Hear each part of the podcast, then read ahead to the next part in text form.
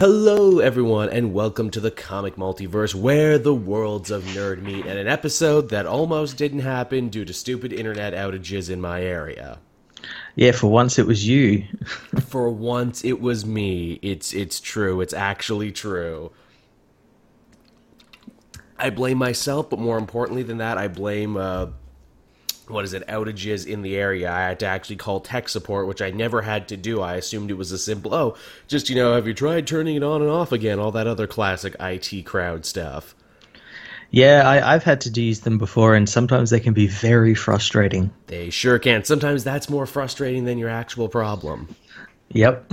I haven't even checked all my other devices yet. I just know it's like, well, computer's working now, so I guess I better get this in so we can be damn sure to have a show this week.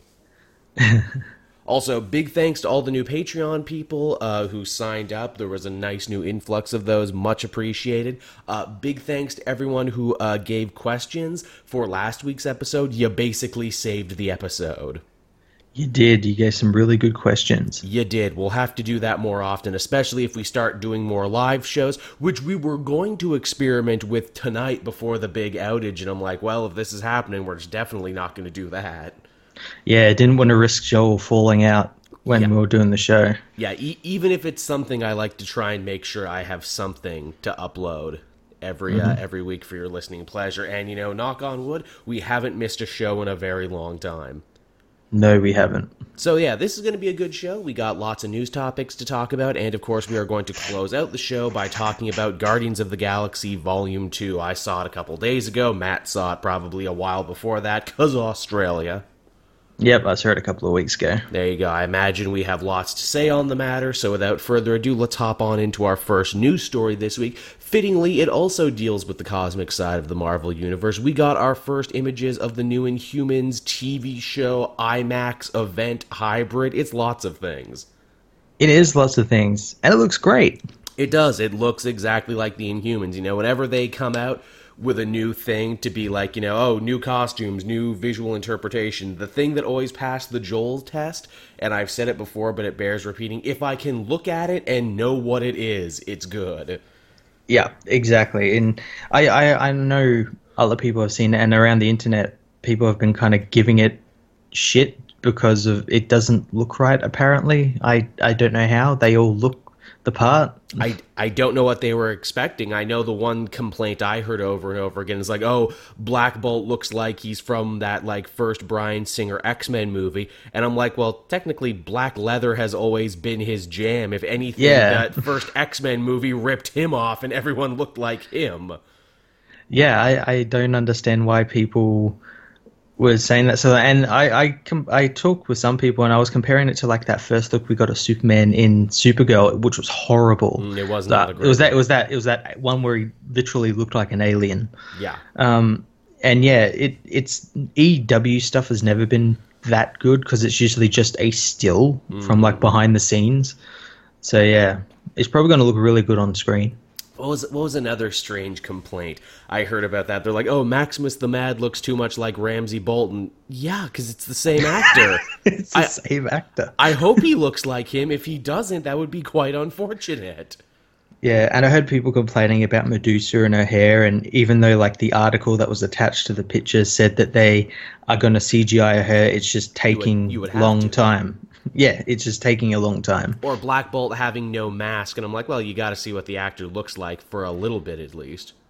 Also, like some of the recent Uncanny Avengers, he never wore his mask. That's true, he didn't. Yeah, looking all kingly and stuff. I'm excited for it, even more than like the show itself and just Inhumans in general. I'm excited to see if this new release thing they're doing will actually pan out in a meaningful way. The, the putting it in movies and then putting it on TV. Yeah, being like, hey, watch the first two big episode events in IMAX, exclusively in IMAX, and then go home and finish watching it. I'm like, man, you know, if this works, imagine if they kept doing shit like that. It would be pretty good. The the one thing I'm kind of worried about is that they don't really mention anything about like international. No, no, they do not. So like, am I going to be able to see it in in the cinema? Uh, are you going to be able to see it in the cinema? Exactly, because Australia and Canada are usually the first two places to get fucked over in that regard. Mm-hmm. don't, don't worry, Matt. If that's the case, we'll, we'll we'll reach out to the comic multiverse nation out there, the comic multiverse universe, and be like, "Hey, here's a Kickstarter. Get us somewhere where they have it, just so we can see it, and also put in an extra nine ninety five because we're gonna want snacks." just saying, it's in your power.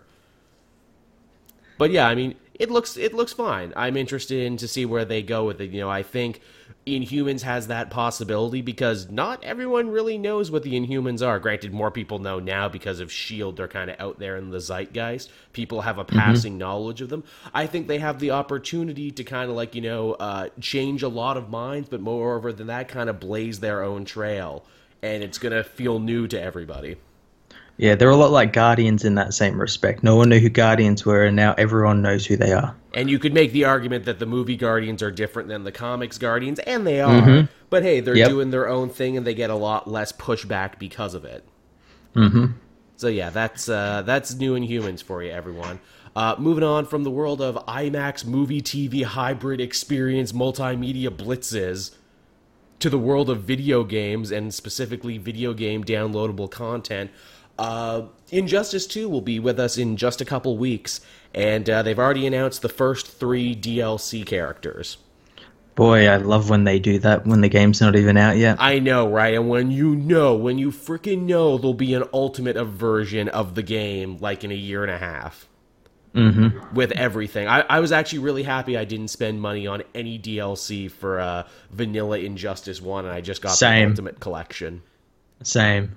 So yes, the first three DLC characters uh, are very much fan requested characters. Like these are the ones people have been yelling at the most. Starfire makes sense. She'd be mm-hmm. good in a fighting game. She can fly. Yeah. She's got blast. She's got a really interesting look mm-hmm.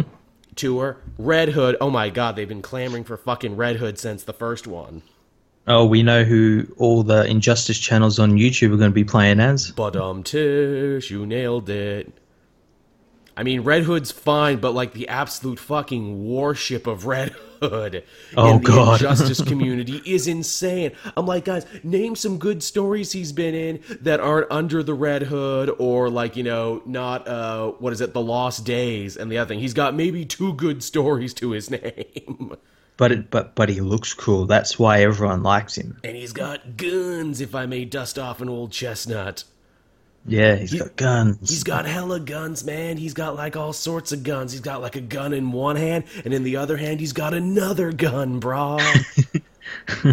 uh, the third character is Sub Zero, and I actually kind of like raise an eyebrow at this. I'm like, come on, guys. I thought this was supposed to be a DC fighting game. What what are you doing? Come on. Well, well, I think also in like one of the other DLC expansions they're going to have for it, they have um Raiden. I think we saw a bunch of sil- silhouettes of like you know other potential characters coming down the line. One was obviously Black Manta, and the other one was obviously Raiden. At this point, I'm like, come on, I know you're the Mortal Kombat guys. I know you love putting in little Easter egg characters and everything. Scorpion was fine as a reason to buy the ultimate edition of uh what you call it of uh, original injustice but please don't backlog this with mortal kombat characters. Yeah i i don't know why they they always do that. They they kind of did that as well with like the the Mortal Kombat games in themselves as well because they had like stuff like Jason and Freddy and a Xenomorph and just all these really random characters that what can we get kind of have no to yeah, kind of have no place in a fighting game. Maybe call me a big lore whore or something, but I'm just like, oh, this hurt. This hurts the lore and the integrity of my super people in their tight spandex outfits, punching each other with super pills in an alternate reality. this offends my gentle sensibilities, Matt. I'm a very sensible man as I flip this table but yeah, so th- those are the characters. And again, you brought up the silhouettes. There's a lot of interesting theories. Uh, some people said one guy might look like Azrael, another one kind of looks like mm-hmm. Etrigan, possibly Vixen or Beast Boy. Basically, other characters people have been yelling about. Pretty much, yeah. And they will sell them all to you as DLC. Yeah, and and the thing is, they'll they'll since it's like a um a day one sort of thing, it's on the disc. Yeah, that so so so you just need literally like a code to unlock them. That bugs the shit out of me. I hate it when they wall off content. At least yep. let me be good enough to unlock that at some point. yeah, uh, if if they'd come out and said you can get these here now instead of unlocking them, I'd be like, eh, that's okay. At least I have the option to unlock them later on. I wonder, uh, are you going to be running into these characters in the uh, story campaign? You think? Oh, it, well, if they do, then that's a really big fuck you. That's a, that's a really very big. I remember like what what Mortal Kombat was it? Where like the final boss was clearly in the game, but you couldn't play the final boss because he was like way too powerful. Oh god, I don't know. Was I, it that multi-armed guy? No, no, no, no, no. I think it was the last one. As you can see, I'm showing myself as no uh, no Mortal Kombat expert. No, it, it wasn't Shang Chi. He's the wizard. Who's the other guy? The dude who fights with a hammer. Oh my god. I don't, I don't fucking know. Yeah, fr- fr- friggin' Mortal Kombat lore. That's a whole thing in and of itself, isn't it? Mm-hmm. Uh, Khan something. I think uh, Khan Noonien Singh. Yeah, that, that, that, that's who we really need. We need Ricardo Montalban's character in here. Shao Kahn, that's the one. Okay. The dude who's got an awesome bone face and fights with a sledgehammer like he was goddamn Triple H. He's amazing. that's that's a good old fashioned video game villain of just I just need a skull face is all I need. Man, that series loves its skull faces, doesn't it? It does. All right, so that's uh, that's the DLC talk there. I'm sure Matt and I will be doing way more Injustice. If you want to keep up to date on the Injustice comic, I know Matt's covering the shit out of it, so be sure to check out Fortress of Solitude and see what he's been doing. Yeah, it's it's been really good lately as well. Yeah, I was gonna ask, how's it been? It's been pretty good. It's been pretty good. Uh, Oliver Queen and Dinah Lance got married last issue. Aww. Man, it's like I gotta catch up on this just for the Green Arrow centric stuff because apparently Tom Taylor is writing one hell of a Green Arrow family story. Oh god, he loves the Green Arrow family. Didn't didn't he have a tweet where he's like, "I was sure to put these two in an alternate universe at the end of the first one just because I loved them too much to kill them." I think so, yeah, and I think that was his plan anyway. I think he did have plans for them later down the line. Mm. Speaking of injustice, I was looking at some Green Arrow videos. Now, like you remember in the first one, he had the trick arrows, you know, the fire, the ice, and the lightning, and everything. Yeah. Here, if you burn some of your meter in the sequel with a special arrow, it turns into a boxing glove arrow that does more damage than any other arrow. Oh, that's pretty cool. I'm like, did did they let me design this game for a second? Because that's what it feels like. And the boxing glove arrow is the best fucking arrow, and it does more damage than anything, and it knocks you down. Jeez, this boxing glove arrow is broken. We're gonna have to nerf it in the next patch. No, no, no, no. The nerf arrow is another thing, and it's even more powerful. it's an instant kill. It's an instant kill, the nerf arrow, but you gotta unlock that. or day one DLC, you know, I don't know. uh-huh. So, uh, moving on from there, this week was Free Comic Book Day. In fact, uh, it's Sunday night as I do this. My Free Comic Book Day vlog video will be going up uh, tonight at midnight. Uh, I-, I, got to go out to the stores. I had a lot of fun. Matt, you sadly couldn't get out. You were telling me. no, no, I couldn't. It uh, it, it freaking comes at you, man. Like I know whenever I talk about Free Comic Book Day, the first question I almost always get is, "When's that again?" Even though all the marketing tries very hard to be like the first Saturday in May. Yeah. Well, the, the problem I had was that like all the stores around me are really far away and are mm. kind of hard to get to because they're all in locations that have no parking whatsoever, and I drive everywhere, so it's very hard to find one that has parking. I, I feel you. I had to rope in one of my friends from high school, and I had to make a whole goddamn day of it. I had to go two towns over just to find a sizable enough comic shop. Now, that being said, the place I went, Worlds Collide in Oshawa, Ontario, free plug to them, so maybe they'll send me things. They're following me on Twitter now. is a really great store, really great ambiance. The dude who old uh, who owns it is this nice older man who clearly has been in the comic book store game for a long time now, knows his shit. Oh, that's awesome. They uh, they have a YouTube channel too, and I think what the guys who work there do is they'll like get them started on a topic, be like, "Hey, what do you think of that Neil Gaiman Sandman?" and then they'll like film them for twenty minutes. Oh, that's pretty cool. That's a good idea, isn't it? It's like just get them started and then start filming them. now let me tell you about it. It's it's funny too because when you know when you get to go to those free comic book days events, you get to see like all the stratas of nerddom. You get to see like the guys who brought their kids. You get to see the people our age with the chin beards and the wallet chains. People make fun of my chin beard and wallet chains, but not on free comic book day. and Free comic book day, you're weird if you don't have those. then you get all the Magic the Gathering nerds in there because, of course, what are most comic book stores now, if not also hubs for Magic the mm-hmm. Gathering? And Yeah. then th- there was one guy, and, and like I, I like I almost went to a very like mean, very jockey place in my mind when I saw this dude. He was like at least three hundred pounds, had a fedora and a big scruffy chin beard. It was raining out that day, so he had a samurai sword umbrella, like you do. And I'm like, God, look at this nerd stereotype. What a stereotype. And then his wife came up with their baby, and I'm like, oh, okay. And and she just looked like a normal lady with a normal crib. And I'm like, oh, way to defy stereotypes, nerd man. Good on you. Good on you, sir. I also think he was wearing like a Dark Souls Praise the Sun shirt at the same time as well. Now, it, it's funny too. Oshawa, the area I went to, as any Canadians will know, it's a bit of a sketchy area. And on our way walking to the store, me and my buddy had to, like, you know, deke around two crackheads Oh, fantastic. who had just come to watch what was going on. Clearly, they saw, uh, what is it, a bunch of signs that said free, free. And they're like, oh, well, we got to check this out. Free crack? What? Is it free? I hope it's crack. Tell you what, maybe we can get some of these free comics and maybe they'll appreciate and value and then we can then trade them for crack. was probably their line of thinking. And I'm like, man, that's stupid. Only now I find out issues of Secret Empire free comic book day are actually going for $7 on eBay now.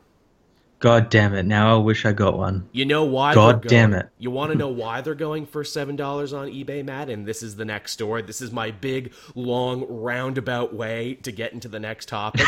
Do you want to know why they're actually getting expensive now? I think I have an inkling. People who are mad at Nick Spencer, mad at a fictional Captain America turning to a fictional branch of fascism in a made up story. They're so mad about it, they got free comic book day issues to burn in protest. Ah, that's great. To which many people are saying, oh, yeah, yeah, look at you. You're all big men and women burning comics in effigy that were free. yeah, but burning something that's that that's like creative and everything, something that, that that you like fight for, creativity and everything. You just burn it because it's not what you like. because it's not what you agree. I bet you wouldn't burn it if it was two ninety nine. It gets even more hilarious because if you read Secret Empire number one, which I'm sure many of you listening did, I know me and Matt did. There's literally a bit where the teacher talks about burning the history books from last year. I disagree with these fictional Nazis, so let me burn a real work of art to show this. What if this is like some big like marketing push by Nick Spencer and See, and I- Marvel? Like this is some big secret marketing thing. See, I thought of that, Matt, because you're right. Like, it's almost too good to be true, isn't it? Like, it lacks such an amount of irony. It almost kind of teeters on that point of, like, hmm, I don't know. I don't know. If it is, like, if this is some, like, Andy Kaufman style of embedded marketing, then hats off to them. Because it's like, you gotta think about it. Like, Nick Spencer knows about the controversy. If you follow him on Twitter, you see the abuse that gets hurled at him daily by people who don't read the book but read headlines and decided to get incensed anyway Yeah. people figuring like, oh, Captain America, this is where I'll draw a line in a culture war. This is what I'll do. but it would be something if he went to Marvel and was like, guys, guys, guys, I know how we'll sell like a million more copies. I know how we'll do it. And it's it's funny too because you know like even the whole idea of like I'm going to burn a free comic book day issue is such like it, it hurts me as a fan because it's like oh I'm going to take this event that should all be about supporting your local comic shop, supporting small mom and pop businesses, and I'm going to make it all about me. Yeah. Yeah. That's what got me about it to the point where I'm like, could any like comic fan actually be that heartless? So yeah, you know, Matt. Now the more I think about it, maybe it is like a highly advanced, like uh, embedded marketing thing, and if it is, hats off. I, uh, I I was reminded too back when people were really upset about Doctor Octopus as a superior Spider-Man. I'm sure you mm-hmm. saw the video back in the day. The dude was like, "I hate Dan Slott. I'm gonna flush this video down the toilet to show how I feel." But because he threw the whole book in there, the book ended up clogging up his toilet, and it started overflowing. Yes, I remember that. E- Even like back then, people weren't getting as angry. As, as this. Yeah, like you know that that was like it's it's hard to believe we're nostalgic for the days of Superior Spider-Man. Oh man, back then Nerd Rage was so much simpler and so much more understandable. It was. Now you got Nick Spencer like holding up a mirror to like American culture at this time and like Captain America fans who I can only imagine, you know, aren't used to this sort of thing. Like the last time comics got even sort of close to that was like in the Brubaker era. And you know, you move this in with like, you know, big stuff happening in the world right now and you know, if it bleeds it leads and people wanting to write and talk about it and everything.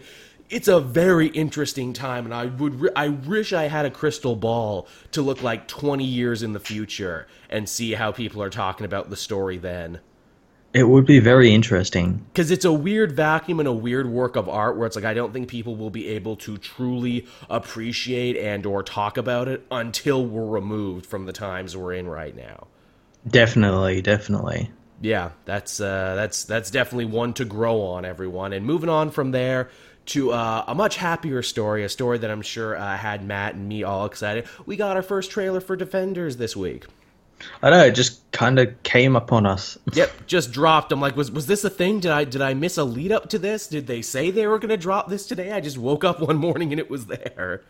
Yeah, and it looks pretty good. It does. I like they're keeping the Nirvana theme to it. Everyone seems to fit really well together. There's a lot of fun interactions going on between people. That's what I appreciate about it is the uh, the interactions seem to be key to everyone.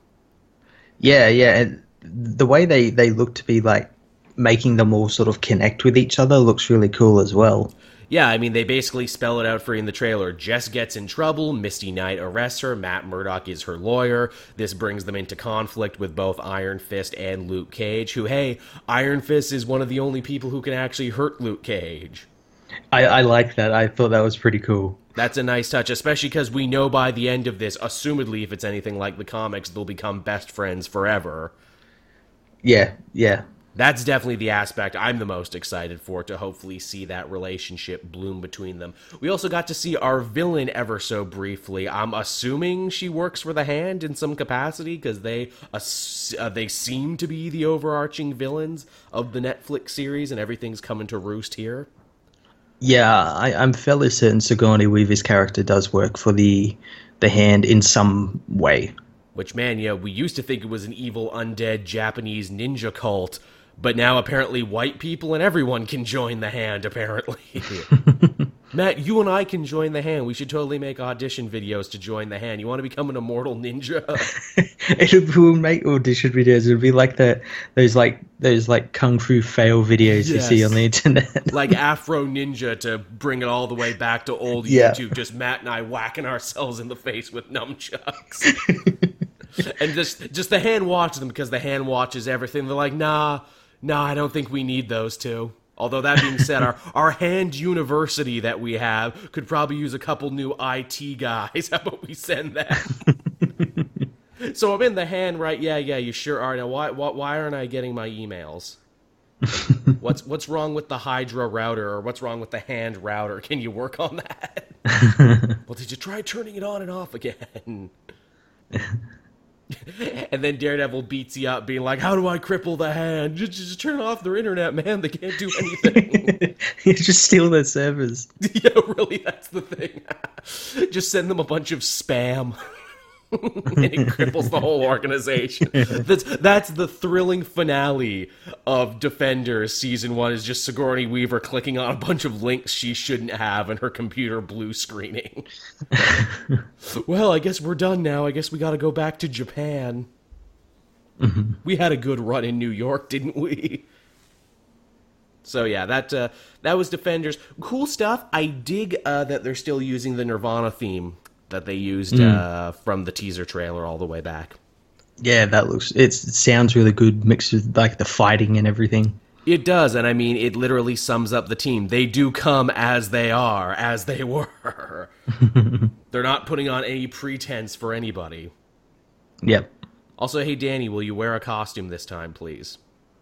I think he will. I think he's got to. I mean, the fact that they made a big point of him not doing it in his own show pretty much means that has to be where he goes. And the fact that we see Matt Murdock wearing a head wrap that looks very similar to the one Iron Fist wears anyway. Yeah. Although then you get into the weirdness, like apparently in the comics now, he's just like not wearing a shirt anymore. Yeah, that that comic is really crap. It is, it is, and I mean, we knew it was going to be. In fact, it changed what it was supposed to be about. It was supposed to be uh, Kaare Andrew writing it. It was going to be a sequel to his uh, Living Weapon series. Oh, really? Did. Yeah, that's what it was supposed to be a sequel to, where like Iron Fist adopted a little girl and there was a dragon and everything, and then like a month before it was supposed to come out, they changed it around completely, and they're like, okay, Ed Brisson, you're going to be writing this now, and we're kind of going to be doing a take on the show. Yeah, that's what it was. I read the first issue, and it, it really is much like the show. He's just like just a guy. He's got like the tattoo on his on his uh, chest, and yeah, he he, he looks like Finn Jones, and Sure does. Does he does does he make uh, bad Twitter decisions like Finn Jones just to bring it all the way around? Him getting into fights with people when he really shouldn't be. no, they haven't gone there yet. That's where they need to go. That's the new characterization for Danny. He's really bad at social media. I I hope that Luke Cage book is good. David F. Walker is writing it, and I'll definitely give it a chance before it is inevitably canceled because Luke Cage books have a very sad history of being awesome but being canceled before their time.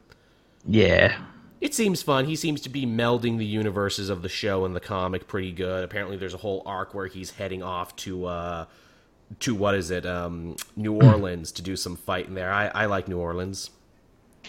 cool. That sounds pretty cool. Now, actually, speaking of which, here's the thing: because you didn't make it out to Free Comic Book Day, if you got the Guardians book, which I did not because I wanted to read Guardians. Seriously, they had like six goddamn books come out this week. Yeah, with the movie. yeah. That's- Like, hey, hey, that's fine. That makes sense, but that's too goddamn many. Who's going to read six Guardians books? Yeah, not only that, how many people will be confused at which one will actually be like the one that stays? Exactly, you're kind of shooting yourself in the foot. But if you got the Guardians one, the backup for Guardians was Defenders. You got to read, I guess it's the first little bit of the Defenders, and guess what character they brought back to essentially be the overarching villain? Who's that? Diamondback. Oh, really? Yes, although Diamondback now looks exactly like he does in the TV show. He's slick and cool, Jack, and he wears a trench coat and a hat, not a silly snake costume. It- it's, it's actually a really fun framing device because it's like uh, like this mysterious dude comes to Jessica Jones's office and he's like, "Yes, these men wrecked my club," and we find out later it was Daredevil, Luke Cage, and Danny Rand. And she's like, "Well, what the hell do you want me to do about?" Well, I know you're super strong. I know you're plugged into the superhero community. I want you to bring these men to justice. I have money for it. Only for her to be like, okay, get the fuck out of my office. Then he shoots her with a super gun, puts on his pimp hat. He's like, and let everyone know Diamondback's back in town. and I'm like, that's cool. I can get behind this. Yeah, that sounds pretty cool. It, it was a cool little setup. Spider Man was a cool setup too this week. He's fighting the Vulture again because, hey, Vulture's going to be in a movie soon. I, I did see that back up from from Secret Empire. It looks pretty cool, and it's written by Chip Zdarsky, so that's probably a book I'll pick up. He's very funny with his Star Lord. I'm sure he'll write a very funny Spider Man. Yeah, He gets the lovable loser nature of Peter Parker, and I think that's where we're heading back with him. cool. And did you see too from that same story, Vulture and Spider Man both get punked by the new Lady Trapster. Yes. Who I love that there's like a cool version of Trapster because like Trapster was originally Paste Pot Pete, so now there's a slick woman going around taking his name and gimmick. And like, what's Trapster gonna do? Is he gonna fight her for the name? No, she's clearly more competent than you are. I think that's a really funny direction for it to go. Like, take a lame supervillain name, but make them amazing. yeah, I, I think Chip Zdarsky's good at that. He kind of did the same sort of thing in uh, Star Lord with like Shocker and all those things. He made them like really relatable and funny and everything. when I was making my required reading for Guardians of the Galaxy, I put that Star Lord book last there. And uh, and, and, and I kind of did a bad thing. I put it on there without having read the whole thing, but I knew I loved the first three issues so much, and you would give it such a glowing recommendation. I'm like, fuck it, I'm putting it on anyway. But yeah, I, I got to the parts with Shocker and the villain bar and everything. I'm like, oh god, Matt was right. This looks so up my goddamn alley. It, it's so good. That that bar is so amazing. hey, maybe it'll come back in Spider Man. It can now. That's the sort of things writers do. They'll invent something in one book just so they can use it in another. yep. Hell, Nick Spencer is a perfect example of that. He just kept dropping little things in all of his books that got canceled, and all of those little things ended up leading to Secret Empire. Yep. Do uh, do we want to talk about that from this week before we hop on into uh, Guardians of the Galaxy? Let's talk about that and the button from this week because I know those are at least the two comics everyone's going to want to hear us talk about before we do our movie spoiler cast. Yeah, sure. Uh, let's start with the button. How cool was the button? The button w- was amazing. It was. It's you know it's it's it's the true sequel to Flashpoint, isn't it? It is. It, the thing is, it even picks up not long after Flashpoint ends. Absolutely, and we see Thomas Wayne somehow even more broken down and even more shitty than he was before. Yep. Uh, see the forces of Aquaman and Wonder Woman. Thomas does a great job basically summing up and like, and here's what happened in Flashpoint in case you didn't read it. Yeah, and, and here's what happened after it. Aquaman Fla- and Wonder Woman made a treaty and they sent assassins after me. Because I'm just so cool and my dick is just so big, everyone has to kill me. but they're not gonna. I'm gonna go out like a badass bat OG and blow up my own house. just to take them down with me. Uh, oh man, like this this is a comic. It's got super cool action, but it also really tugs your heartstrings too, because Batman finally gets to come face to face with his Flashpoint dad. Yeah, he, his technically real father. Yes, and all the things he wanted to tell him for so long, and everything he wanted to get off his chest, he tells him that he's a father now, and that he's, uh, you know, like a grandfather. Yeah, he, he was doing that trying to convince him to come with him. I truly thought he was for a second. I'm like, okay, and so now Flashpoint Batman's going to come with them, and he's going to live in the cave, and they're going to have fun father son adventure. Oh no, okay.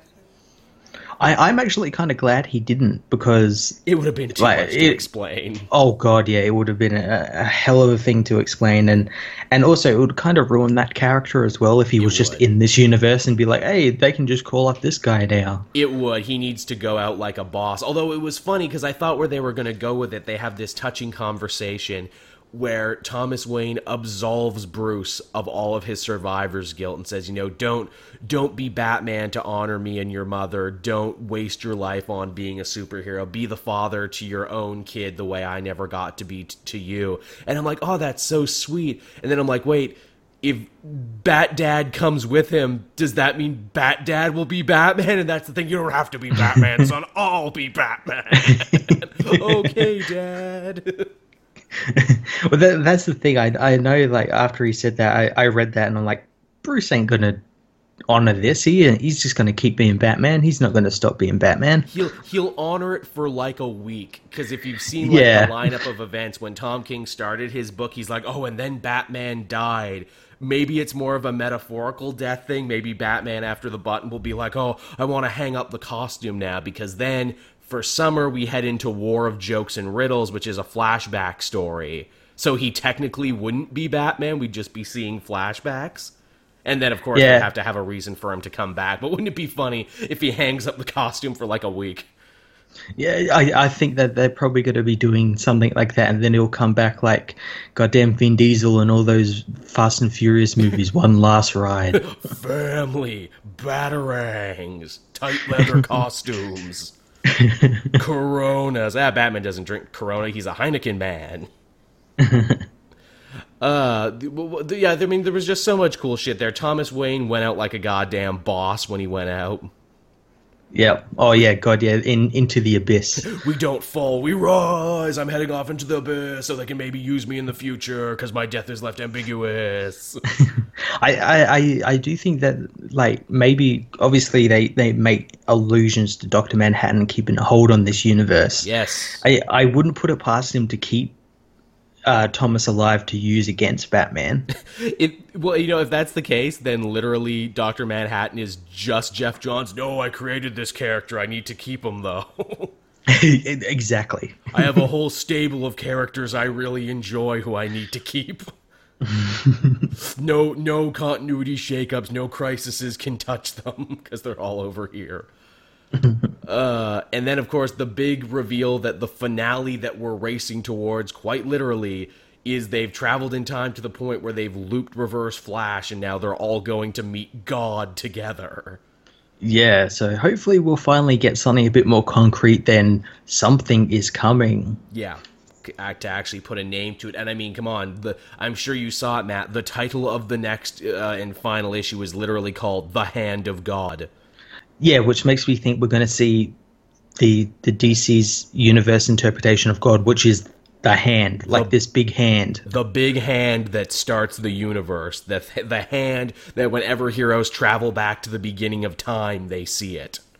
I think if we don't see Manhattan, we'll see that, and we'll see the the little symbol he has on his head. Oh, I bet the hand will be big, blue, and sparkly. Because, like, heck, even the Guardians in the Green Lantern book are like, oh, yeah, we were there. We saw the hand. Mm-hmm.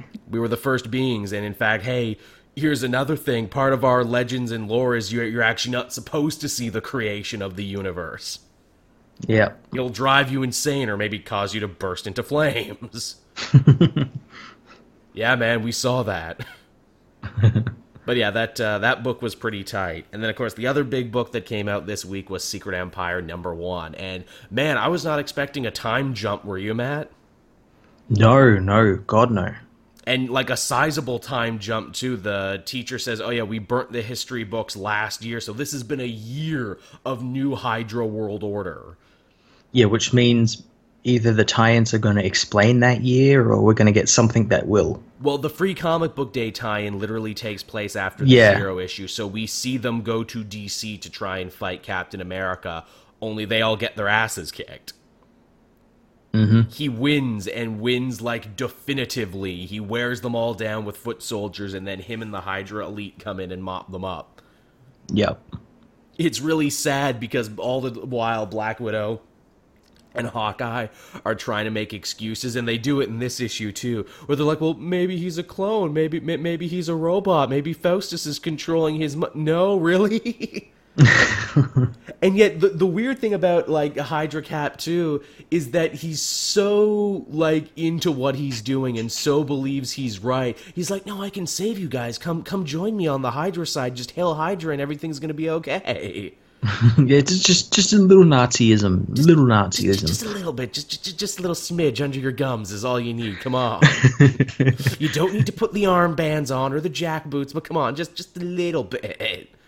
just the tip. Yeah, just just the tip of Hydra. Just put the tip of that weird, creepy hive thing in. is all you need. But uh, yeah, I mean the the big end of the zero issue or of the free comic book day issue, which actually explains a lot of why everyday people and even maybe even a couple superheroes actually end up serving Cap in this new Hydra World Order, is that he's able to wield Thor's hammer for some reason. Yeah, he's he just picks it up. He just picks it up. They don't explain why in the free comic book day issue. I will admit that was probably there just to shock and awe you into buying the book if you weren't already. I have a couple theories, man. You can tell me what you think of these.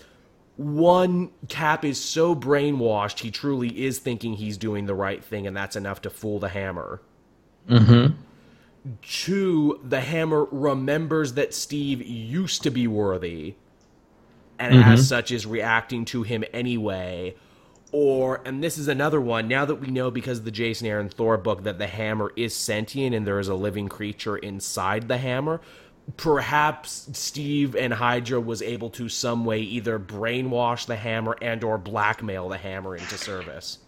May maybe something like that. Like they maybe maybe that was part of Kobik's brainwashing sort of thing. They brainwashed the ha- like because they they were obviously planned for all this. So oh, yeah. and Thor being one of the most powerful beings in the Marvel universe was definitely planned for. It's true, and furthermore, I like uh, Nick Spencer gave an interview with IGN where he further went on to say, you know, even people who aren't plugged into the superhero community in the Marvel universe know what Thor's hammer means, and if you wield it, you're worthy, and that Steve and Hydra probably used the fact that he raised it to, you know, ingratiate themselves to the public. And as we Yeah. see in the first issue, there's a lot of Hydra apologists now. There's a lot of people who are toeing the party line now and who are kind of digging all the fork and spoon jobs that Hydra's throwing their way. Yeah, yeah, a lot of that. It was. It really reminded me as well of like Agents of Shield recently. Oh yeah, like like a big big stuff from there, like the schools and everything, mm-hmm. and all that sort of stuff. Some people were saying actually who have been watching both that they actually experienced a little bit of burnout getting both at the same time, and I'm like, yeah, I can kind of see how that would happen because mm-hmm. it's kind of happening everywhere. It's it's it's funny too. What's uh what's Hydra's plans to fix up the economy? Well, we got lots of you know uh, low level positions in our deathbot factories.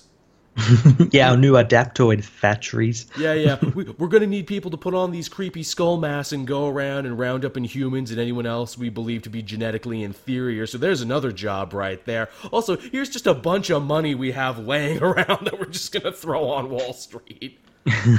although although it's hilarious, it's Faustus who gives the money to Wall Street, which leads me to believe there's actually no money at all. He's just brainwashing yeah. them into thinking there's more money than there yeah. is yeah, that, that's definitely probably what's going to be happening. And also, they, they sent like Hive to do like like um negotiations around the world because oh, people are scared of him and everything. Oh yeah, with other nations. Yeah, see, under Hydra, America now is totally working on rebuilding our overseas relations. Do what we say, or this monster will kill you. I I do like it though how like the world is literally better. Like everything is run better. Like crimes down. Even like the Avengers, this new Avengers team is better because like Cap says, what, what, does Cap say? He says something like, you know, I'm not going to give you what you want to that big monster thing yeah, that was attacking the city. No and like, that, chances. yeah, everyone's been evacuated from the town. You, you know, we're not just going to like capture you and then let you escape or anything. We're going to kill you. and that's the horrifying, slippery slope of fascism. It's the we'll keep you safe, you know, we'll do whatever, but you have to give up all your rights as people, though, and all your personal liberties. what, what is safety worth to you? Mm-hmm. Also, too, Cap's team, that's another interesting thing. Here's a mm. bunch of other Avengers where it's like, okay, are they being blackmailed? Are they being brainwashed? What's the deal? Uh, well, again, like what you said with Mjolnir, especially with like Thor, maybe he, well, obviously, he knows what Mjolnir is like and what its characteristics are. So when he saw uh, Cap wielding the hammer, maybe he thought, well, I'll follow him. He's he's worthy. Also, Thor's been out of the loop for a little bit. Odinson, mm-hmm. he's been out in space and everything. So maybe it's just as easy as he was lied to, being like, "No, Thor, it's all good, man. We got this under control, buddy." Mm-hmm. Come and join me. Deadpool is there, which actually I- I'm really excited to read the Deadpool Secret Empire book because Deadpool just like Steve is his best friend now that Wolverine is dead, and he doesn't want to believe he's a bad guy, and he's just been tricked and lied to. That that Deadpool book does look very interesting because he looks to be teaming up with Coulson. Yes, Coulson, who also apparently figured it out, and they're going to be working together because they're two of the biggest Cap fans, and they have been hurt so personally by this. I'm really interested to see where they go with that. I'm excited for what Duggan does. Yeah, these tie-ins for this are probably going to be really good. Heck, even the Superior Ock one, I'm excited to see what Dan Slott's going to be doing with that because he clearly loves Superior Octopus. Mm. So those are going to be fun ones. And even the Avenger book now, because it's like, okay, hopefully we get to see these Hydra Avengers and see what their deal is. Yeah. Yeah, so uh, yeah, there's there was the two biggest books that came out this week. Everyone outside that, it was actually kind of a light week for books. It was. There wasn't really that many out. No, not entirely. So I guess we can uh, devote the remainder of the show then to talking about Guardians of the Galaxy Volume 2. If you haven't seen it yet, this will be a spoiler discussion, so you can back out if you want, but I get the feeling, judging by this movie's box office in just a couple days, you've probably seen it. Yeah, yeah, definitely. People would have gone and seen this. It's a very popular movie. It's a, it's a, it's a popular little indie flick, Matt. This Guardians of the Galaxy. It came out of nowhere. Yeah, no one expected it. no, no, no one at all. And then, like with no marketing push either. It's amazing that it did as well as it did. You know, re- real real word of mouth is helping this one. I think a lot of unknown actors in it. but yes, all all joking aside there, which is kind of hilarious because this is a very funny movie where the jokes are not aside at all; they're right in there. Yeah. Yep. What uh, what did we think, Matt? I already did a review that people can probably hear on the channel. You did one before me, but I'll let you kick in first. Yeah, um, I really enjoyed the film. I thought it, it was really great, and I, as I brought up in my review, it's it's much like uh, Empire Strikes Back in the way that it it's more character focused, Smaller, and it's, more it's- personal. Yep. It splits up your characters, gives them really great character development, and uh, echoing something Red Letter Media says almost to a fault. Yeah. Almost to a fault. There's lots and lots of character development, and everyone in this movie got a little bit of it. Even people you wouldn't expect to get it. Freaking Sean Yeah. Gunn, Yondu's number two Yeah. man, gets an arc in this movie. Yeah, god, goddamn, Sylvester Stallone, who is a cameo in this movie, gets an arc. And a fucking sick cameo too. I I had no idea he was going to be Starhawk. I really didn't. Really, well, the, the guy next to him, uh, Martinex, uh, the Van Astro guy, that's that's Michael Rosenbaum. Oh, holy shit. Man, he was Yeah. good. Yeah. Yeah, and not the fact that they just cast the original Guardians of the Galaxy from like the 70s to be in the movie, but got great actors to play them. Yeah, Ving Rhames is Charlie Twenty Seven. Dude, and he looks just like him too. He's wearing the ugly yellow jumpsuit and everything. Yep. I like I gasped a little when I saw that. I'm like, "No, no. They did it and they did it that good." Yeah. And the fact that they build Yondu as being like, yeah, Yondu was part of their team originally. The original five captains of the Ravagers were a team much like the Guardians who would eventually go on and form their own crew and their own fleet and everything. Yeah, I thought that was Yondu best character in the movie. Yes, yes, he was. Oh my God, Michael Rooker. If there was ever a performance, and like I know every year it's like, hmm, what comic book movie performance was worthy of an Oscar? This one was. He he he brought it. They make him the coolest fucking guy in the world, and then they kill him. Which is really weird because he's apparently in Infinity War. Really? Ah, he'll be a Yeah. ghost or a flashback or something. a Force Ghost. A force goes, hey, hey, Peter, are you missing me? I'm Mary Poppins, y'all. Man, there's like people were quoting that before the movie came out. I'm like, I don't get it. I bet it'll be really funny in context. It was really funny in context. he uses his arrow in such a way where it's like, yeah, why don't you do that all the time? Uh, another thing I think this movie kicked ass on really good villains and villains plural. Oh yes, yes. Like, as much as we might love the Marvel movies, we can all agree they're pretty weak when it comes to villains, like 90% of the time. Even the first Guardians movie, Ronan will not be making anyone's list of favorite comic book villains anytime soon. No, no, he won't. But man, the Sovereign, what a cool idea. A bunch of gold skinned eugenics freaks with a drone fleet. That I, I I thought they were so interesting. Their whole like race and everything about them being technically all clones of each other, but perfect and everything. And Very Star And the- Trek, huh? yeah, and the way they use their ships and everything, where it's all sort of like a video game. It's all Ender's Game. yeah, They're they're all a bunch of pissed off COD kids. That's who runs their military. they, they even have like a King of Kong moment where it's like, yo yo yo, he's gonna get here to the last screen. Everyone crowd around and watch. him. Ah, you suck. I like that. I thought that was great. That's right. Taserface, small part, but oh my god, even he gets an arc. Mm, he, he, his was really cool, and again, it was building building off the first movie as well. Did you see uh Chibs from Sons of Anarchy and like I a did. bunch of other things was here for like a minute? I did, and then he got blasted out an airlock. He did. It's just like, man, if they can kill off well-known character actors, is is he buddies with James Gunn or something? Because that seems like a hey, come by, be a face people know, and then we'll kill you. I'd imagine well, like everyone can be a buddy with James Gunn. He's such It's a likable guy. There's probably cameos here we don't even know yet because James Gunn puts all of his friends in movies. oh yeah, I, I think um at one point when when Yondu was going through the um the rooms with uh, with his arrow and everything, we saw um uh who's the Troma guy? Oh, uh, Lloyd Kaufman. Yeah, we saw him again. Nice, nice. Lloyd Kaufman was the guy who gave James Gunn his start in movies with Tromeo and Juliet, so that's really awesome that he keeps paying him back by putting him in his movies. Yep. Never did I think I would see frickin' Lloyd Kaufman in a Di- or in a frickin' Disney Marvel movie, considering he's made such non-Disney movies. but he gets to be in it, man. That's so good. Oh man, the scene with Yondu and his arrow, that was artistic as shit, wasn't it? That that was really good, and it was set to Jay and the Americans. So so good. Again, music is an even bigger character in this movie than it was in the first one, if you can believe it.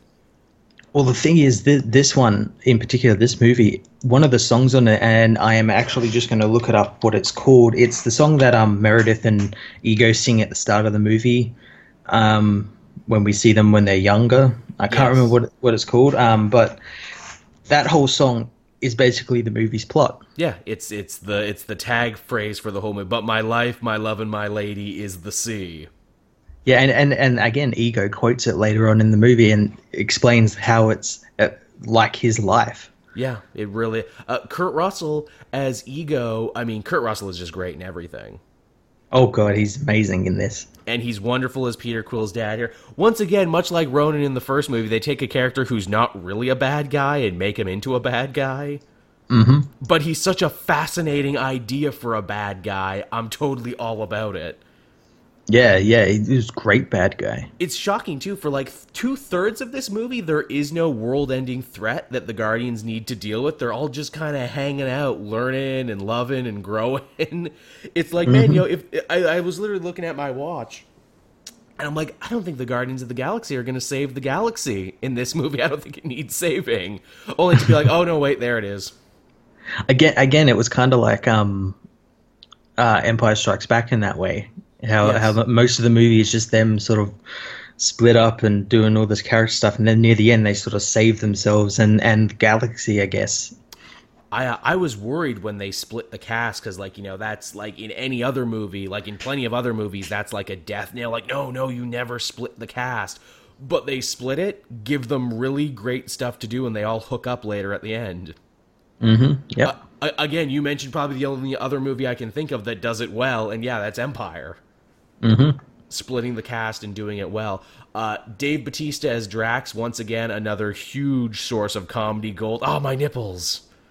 Oh, he he was fantastic. Why don't you wear shirts? Sensitive nipples. Th th those acting classes he took really paid off. it's like it's like wow, you used to be a wrestler, man. Now you're actually an actor's actor. In fact, uh, just today I was listening to him on Chris Jericho's podcast, Talk Is Jericho, and he talks about yeah how seriously he's taken acting and how he loves being Drax now because that like is the money that he can use so he can be in smaller indie movies and take like pay cuts. Yeah, I, he seems like a really cool dude. He does. He really, really does. Also funny too. He talked about his stupid sun tattoo on his belly button. How he got rid of that because of Drax. He's like, yeah, they kept covering it up, and I'm just like, yeah, I look better without it, I guess. I'll just keep covering up that tattoo. He, it's funny too. Like you see how he's like grown in subtle ways from the first movie, where he didn't like get anything, to where he was ultra literal. Now he's less ultra literal, but he still has like uh, different social, uh, different social skills than everyone else. Yeah, he also doesn't listen very well when he when talking about Quanex batteries. No, no, no. He, he's like captain of the uh was he's like captain of too much information. and he thinks it's normal. He's like, "Oh god, you humans, you have such weird hang-ups." Why aren't you people more okay talking about sex and violence? and also, hey, nice little comic shout out. He talks about his daughter in this movie. He does. He talks about his family and everything. Yes, which is crazy. Obviously, he's not human anymore like he is in the comics, so he's not like Arthur Douglas or anything. But they do mention he has a daughter, which makes me think, ooh, that means maybe in the third one we could possibly see Moondragon. That'd be pretty cool. I know, like his whole sort of thing is that he he wants to kill Thanos mm-hmm. because they killed his his family or his wife or something. Yeah. So yeah, I'm I'm interested to see what his payoff in Infinity War at least will be. Definitely. They uh they even give him a great again keeping with the whole huge theme this movie has with families. He sort of adopts Mantis and becomes Yeah. kind of like a weird father figure older brother to her because they similarly have weird like social problems. Yeah, I th- I th- Mantis was great in this. She wins the goddamn movie. I hope Mantis becomes like the popular Halloween costume this year for girls. Well, it's such an easy costume. It is that actress Palm Clementif Clementa. I can't quite pronounce her last name, but she just kills in this. Yeah, she's so funny. Steals every goddamn scene she's in, and is pretty much exactly like how she is in the comics. She's an empath. She can do all this other stuff. Yeah, it's basically Yeah. it's basically what she does. Really, really, really good stuff with her. I mean, man, to think that they basically have a bigger team than the Avengers by the end of this between Nebula and Yondu and Mantis and everyone else. Yeah, they're, they're their own Avengers team, basically. Yeah, it's like, dude, you guys don't even need to go to Earth. You got your own shit going on. but yeah, I mean, like they grow it so big, like that final act where they're all together and all the ships are going off and everything. I'm like, man, there's layers to this. Yeah, it was. It, there's even more layers as well because I, I it like dawned on me like a couple of days ago. So Peter finds out from Ego that Ego was the one who gave his mother cancer Yeah, wow. as as sort of like the way to like get him off of Earth so he wouldn't be tempted to go back. Yeah, And 'cause if he the had a funny happy life, why would he ever go home? and like brain cancer is, is kind of called like a ticking time bomb, which is Oh, what they use to kill His Ego's brain. brain. Oh Yeah. shit! Oh fuck, man! You found another layer. what What's another crazy thing about this movie is that it's like a big, funny summer blockbuster with explosions and talking animals and cute tree creatures and everything. But it's not afraid to be sad, like really sad. Mm, yeah. Everyone's really bumming, and like even that end. I mean, come on! I mean, come on! They pull out a Cat Stevens song for Christ's sake. they want to make you cry and like the whole theme about being like you know broken down parental units and like you know child neglect and abuse but finding a family amongst friends and everything just wow that those are some deep themes they're playing with Yeah. Oh God. Yeah. this is probably the most thematic uh what is it thematic marvel movie i've seen in a long time definitely more thematic than the first one Oh yeah. Definitely. I mean, like I, I debated like long and hard on the car ride back home. I'm like, is this better than the first one? It does a lot of things better than the first one. I would say it, it at least stands shoulder to shoulder. Oh, he's yeah. It's definitely up there with the first one. It, it it's as you mentioned, Matt. It's an Empire New Hope situation, is what it is. Mm-hmm. Both are kind of great in their own way, but the sequel charts new course. Uh, another kind of thing about it, and I'm sure you noticed it. This movie barely has a first act. This movie hits the ground running so goddamn quick. Yeah. Well, yeah. Well, like I guess that they sort of like, oh, we don't need to tell you who these characters are. You already know who they all are. Let's show them in their natural habitat. let's get to the good stuff basically this is a movie with almost no fat on it because it's just like no no no let's get to the good shit let's get to the good shit Mm-hmm. Yep. we know what we want we're gonna show it to you and just just like such a beautiful movie looking too with the color palette and everything when they're on the robot Yeah. hooker planet i'm like man can we hang out on robot hooker planet a little bit more Yeah, Contraxia was a great planet. It, it rum, reminded me of the, the planet in the Star Wars universe, Nar Shaddaa, which is like Oh, the yes. smuggler haven sort of thing. It totally did. Also, d d maybe I'm reading too much into this, but it's called Contraxia. Yeah, I imagine if you're on the hooker planet, you're going to Contraxia a lot of things. I think I think that definitely was a joke by James Gunn. I'm like, oh, you tongue-in-cheek bastard, you. Good job. and even like the little callbacks too, like when they eventually burn Yondu, they put all his little tchotchkes there, including the blue Yeah. little guy and the troll doll he got at the end of the first movie. yeah, I, I thought that nice little things like that. I never thought I would mourn the destruction of a Walkman either. Oh god, that that was sad. But but he got a Zune. He got us, man. What a greatly constructed joke. Being like, yeah, apparently it's what everyone on Terra is listening to music to on now. It's got like 300 songs on it. Yeah. What what, what songs do you think were on it? Well, th- again, that's another thing I was talking about on the way back. The Zune was big in like what 2008. Well, th- this movie come came. This movie in its timeline is two months after the the first movie, Right. and the first movie took place in 2014. So it's about 2014.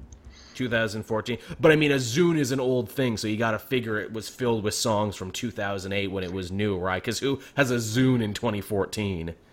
Well, that's the thing. We don't know when um, Kraglin's character got it, or when Yondu got it. We don't know when when he got it. I so liked- might might have something new on it. That's true. Well, it's funny because I was looking at hit songs from 2008. I'm like, man, what could he be listening to? Uh, Flo Rida and the T Pain, Alicia Keys, L- Lil Wayne and Static Major in space. that's going to be majorly jarring for poor Peter Quill if that's how he has to discover rap via the Zune. Oh no, he's gonna. What the hell is this? It's it's literally going to become that sketch from how it should have ended. Man, you guys sure do love songs about asses now in the club. I must have missed a lot on Earth in the last 34 years. Jesus. but yeah, I would not be surprised if, much like the sh- sales of shawarma, after this movie comes out, the sales of Zunes go through the roof. Oh, definitely. Actually, hey, that's the thing, Matt. You, you, you keep talking and stall for time. I'm going to go on eBay and see how much a Zune costs. what what was some other stuff you liked from the movie? Um, I like David Hasselhoff's little cameo. Oh yeah, shit, that was really good and fitting too, because of course he sang a famous cover of uh, "Hooked on a Feeling," so he will forever yeah. be tied to this series now. He, he well, he also did a song for the second one as well, which is the one that's played during the credits. That's right, where he's basically singing about the team. Yeah, uh, so much good stuff in this movie. Um, do to talk about the after credits stuff? Oh god, yeah, there was like five of them. Yeah, uh, fucking five after credit scene. Jesus Christ. Also, to answer your question, I can get a Zune like the one he had in the movie for seventy-two bucks Canadian. it's it's thirty-two gigabytes, but it comes with a cord and everything. Let, us all be giant Zune hipsters now. How about that, comic multiverse fans? Let's rock our Zunes now. because we love Yondu, that's why. In memory of him, let's all carry around things that aren't iPods. but yeah, yeah. So uh, friggin' post credit scenes. Uh, I mean, a lot of them were more like jokey, like we get to see uh, Sean Gunn's character trying to work the arrow and it not going well. that was so funny. and him just being like, "Walk away slowly, walk away." we get to see teenage uh, Groot. Yeah, who's being a bit of an asshole. Groot. Uh, Don't tell me what to do, not dad. That was some um, funny stuff. What were the other ones? Oh, we got to see um Stan Lee meeting the Watchers. Okay, so that changes everything, right?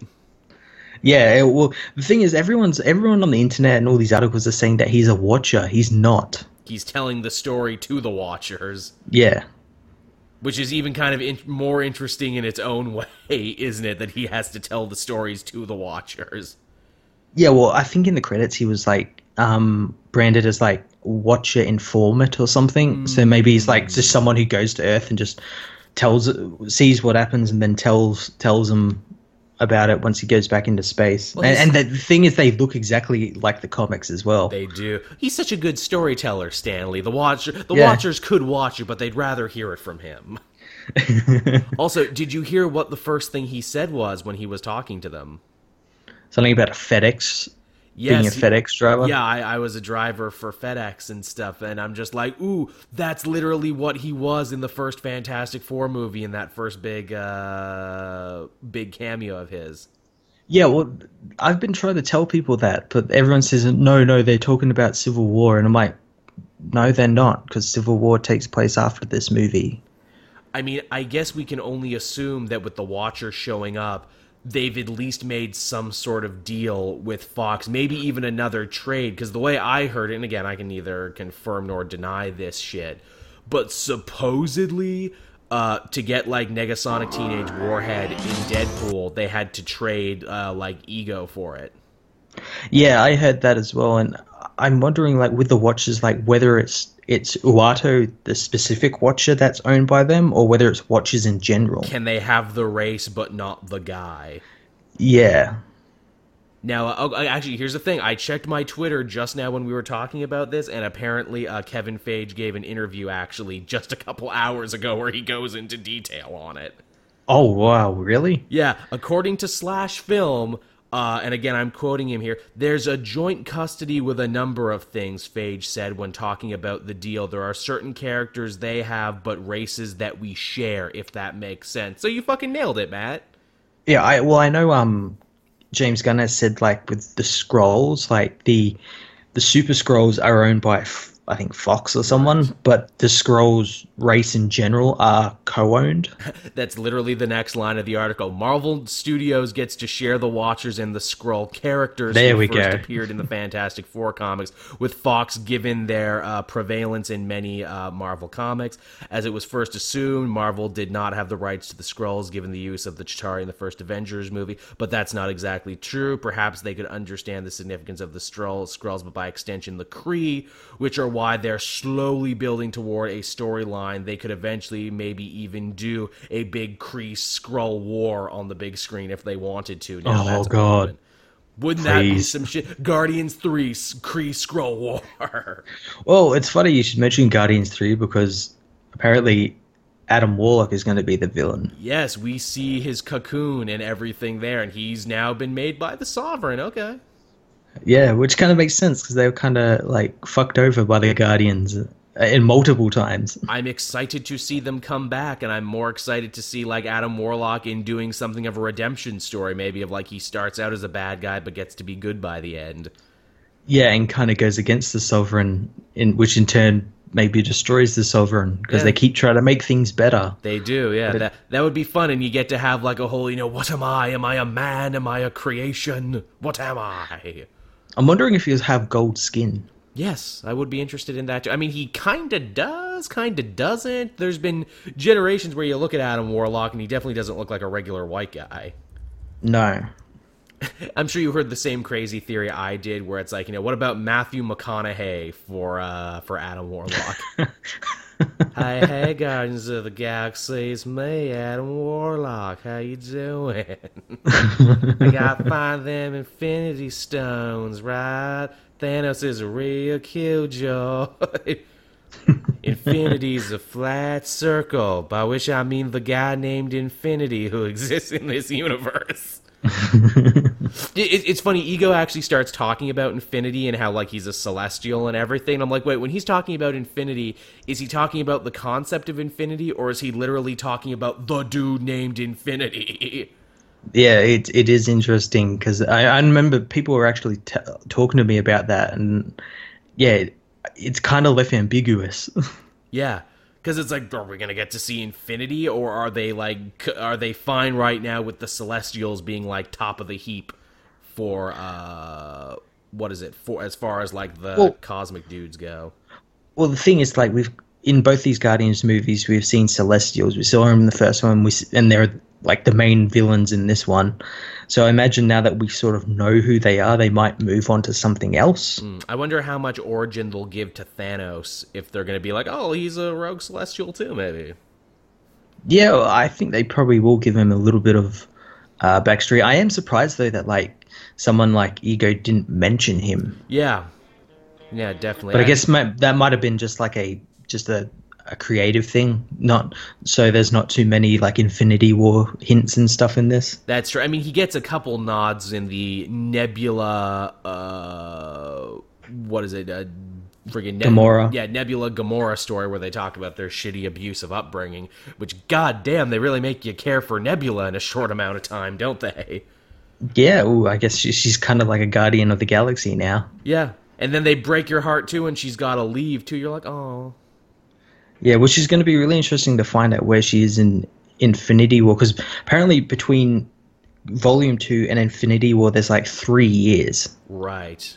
I uh Because because obviously like the Infinity War is going to take place in real time, whereas Guardians doesn't take place in real time. let uh, let me tell you this, Matt. I have an inside tract on this. I can't say to whom gave me this information, but yes, Nebula will be in will be part of Infinity War Part One. Yeah, well, it's it's obvious since Karen Gillan's been posting it all over Instagram, Yep, she she's totally gonna be in it. Maybe not a huge part, but she'll be there. and it kind of makes sense that, since since her father is going to be there and she'll want revenge on him. Yeah, that's that's her big. Ev- everyone's going to want revenge on him. Yeah, gotta got, gotta kill my pop Thanos. he's a he's a dick, don't you know? But yeah, I mean, pr- pretty cool stuff. Wouldn't you agree? The, the, the hmm. just the whole movie in general. Yeah, it was a great movie, great blockbuster movie. Totally, totally was. And yeah, as I mentioned before, not afraid to be sad, not afraid to deal with some No. deeper, headier themes. that I think a lot of people weren't prepared for. I mean, I, I guess you know, just so we're not totally like. Uh, what is it f- filleting this movie with praise i know some problems people had although i don't necessarily agree with some people said it was too funny that there were too many jokes and they thought that was distracting I, I I could see how that could be distracting, but I didn't think so. I mean, I would say that's a very James Gunnian sort of thing of like, hey, here's a dark, serious moment, but I undercut it with a joke. Yeah, well, again, as like Red, Red Letter Media said, they had like those sort of things where they'd have like serious, serious, serious, serious, and then it'd just go down with a joke and I sort mean- of break it. And it happened a couple of times, but sometimes it worked, sometimes it didn't. Like, I mean, the the best example, and I personally was a huge fan of it. Peter's like, uh, what you call it, uh, eulogy for Yondu. Mm-hmm. Where it's like half very serious, trying to make you cry, but also like half a joke too, because he's comparing him to David Hasselhoff.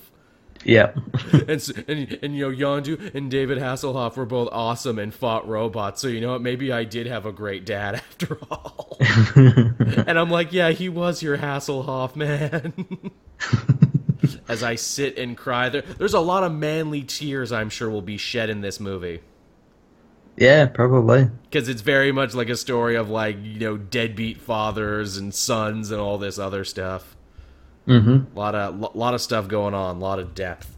Uh, Yeah. Was was that all the post credit scenes? We got Watchers, we got Adam Warlock. Is there anything? Um, uh, that was the one that kind of sort of set up a spin off for uh, Stallone's characters. Yes, he's gonna the- go, gonna go steal some shit. yeah, and the OG Guardians, which I wonder what they're going to call that now. They can't call them the Guardians 3000 because that would just be confusing. Also, they're not the Guardians now. Would they call them the Ravagers? Is that what they would call the movie?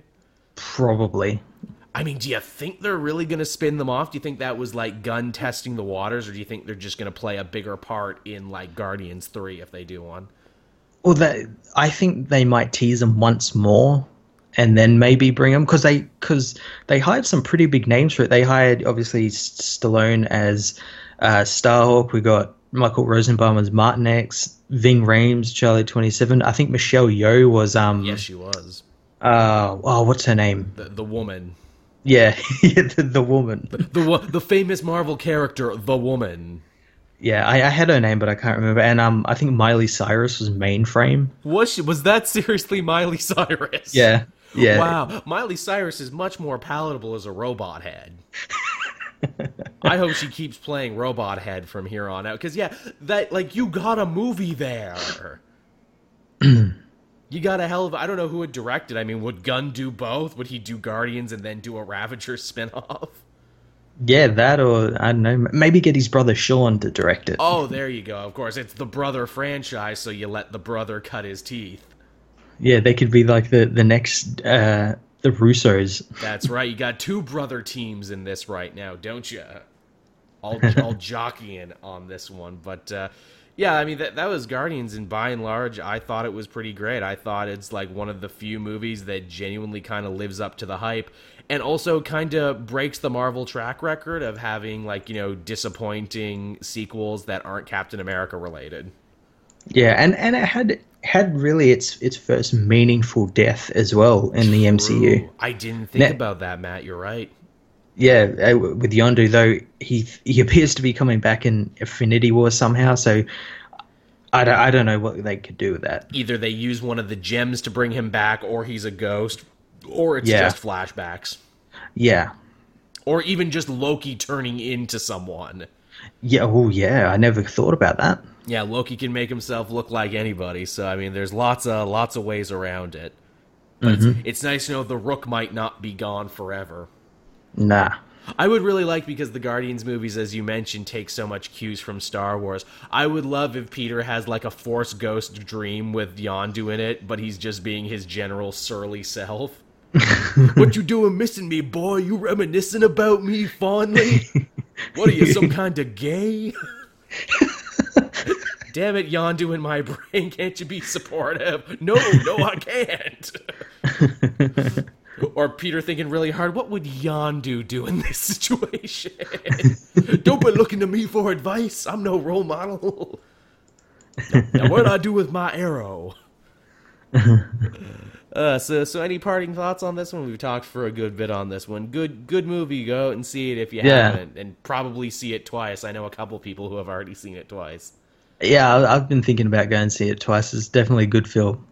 It's it's really solid. I oh, see, I didn't even mention this. I saw it in 3D actually. Oh, really? How was it? I didn't get to see it in 3D. I saw it in IMAX, though. It it doesn't make much of a difference, honestly. As with most Yeah. movies, unless they're like purposely filmed in 3D, you don't see much of a difference. But it was cool. Yeah, I, I don't particularly like 3D movies. No, neither do I, because they're more expensive and everything else. Now, th- the theater I went to, it had 3D and Atmos. I should have paid the extra couple bucks for a 3D and Atmos. Yeah, I saw it in IMAX Atmos, and it was good. There you go. Right on. So there you go, everyone. There's our thoughts on Guardians. Pretty cool. I mean, I guess we get the next time we get to do this, Matt, will be when Wonder Woman comes out in June. Uh, yeah, I guess so. Yeah. Wonder Woman's the next one, but people keep forgetting because there's that thing shooting around that maybe DC and Warner Brothers has already lost hope because there's so little marketing going around recently. No, well, I just saw the most recent trailer, and it was very weirdly cut. Was it? It, it has like a it, you, when you see it, you'll know what I mean. It has like a song that you would see in like a Transformers trailer, mm. like that whole Imagine Dragons sort of Ooh. song with it. Yeah, it- you'll you'll see what I yeah you'll see what I mean when you watch it. Please, please, please don't be losing faith in the first ever female-led superhero movie, DC and Warner Brothers. Please don't cock this up like you cocked up the last three. Uh, it's so studio heads, man, they can't help it. This this is actually bigger than you, and it's bigger than superhero movies. This is actually setting a precedent. Don't please don't fuck it up, and please don't mm, let us wait or make us wait for Captain Marvel to come and hopefully save it, because that's still a ways away. So yeah, th- there you go, everyone. That was the comic multiverse for this week. We hope you enjoyed it as much as we enjoyed recording it. Uh, again, thank you everyone who was a patron. We uh, got the first payment. Well, not the first, but we got the newest payment for that. Really helped us out. Uh, of course, if you are a patron, you'll get to listen to this early before anyone else. Usually around midnight on Sunday when I put it up. Uh, also, uh, I guess we can tell them now, Matt, some big stuff from us. Uh, we got a TeePublic store, and we're working on actually getting some comic multiverse shirts and stuff happening. Yeah, yeah. I I, I did like a, an initial design, just just like our our name, our comic podcast name, comic multiverse name. Um, but there will be other ones that will be going up, probably some design ones and stuff like that. But if you want to get one that has our logo on it, go go check out our TeePublic store. Yes, once we get that going, we got a lot of got a lot of ideas happening there. Also, too, hey, in the comment section down below of things you like from the show, what would you like to see put on the shirt? I think I asked before what quotes would be uh, would be quotable enough to put on the shirts, and I think some people had some good ones there, like just shit we say a lot. Like apparently we use like a lot of the same bridging words over and over again, like indeed and how. Indeed. damn right. shit, I think damn right is one too. I say a lot. Oh shit, man, we're doing it without even trying. so thank you, everyone. And again, uh, if you want to download the show and carry it around with you, you can do so over on the Comic Multiverse SoundCloud page. Until next time, I have been Joel, I'm Matt. and we will see you all next time. Bye bye. I was waiting for you, Matt. That's usually where you say your thing. it's all right. You, you left me hanging, goddamn. Now the show's just going to end abruptly.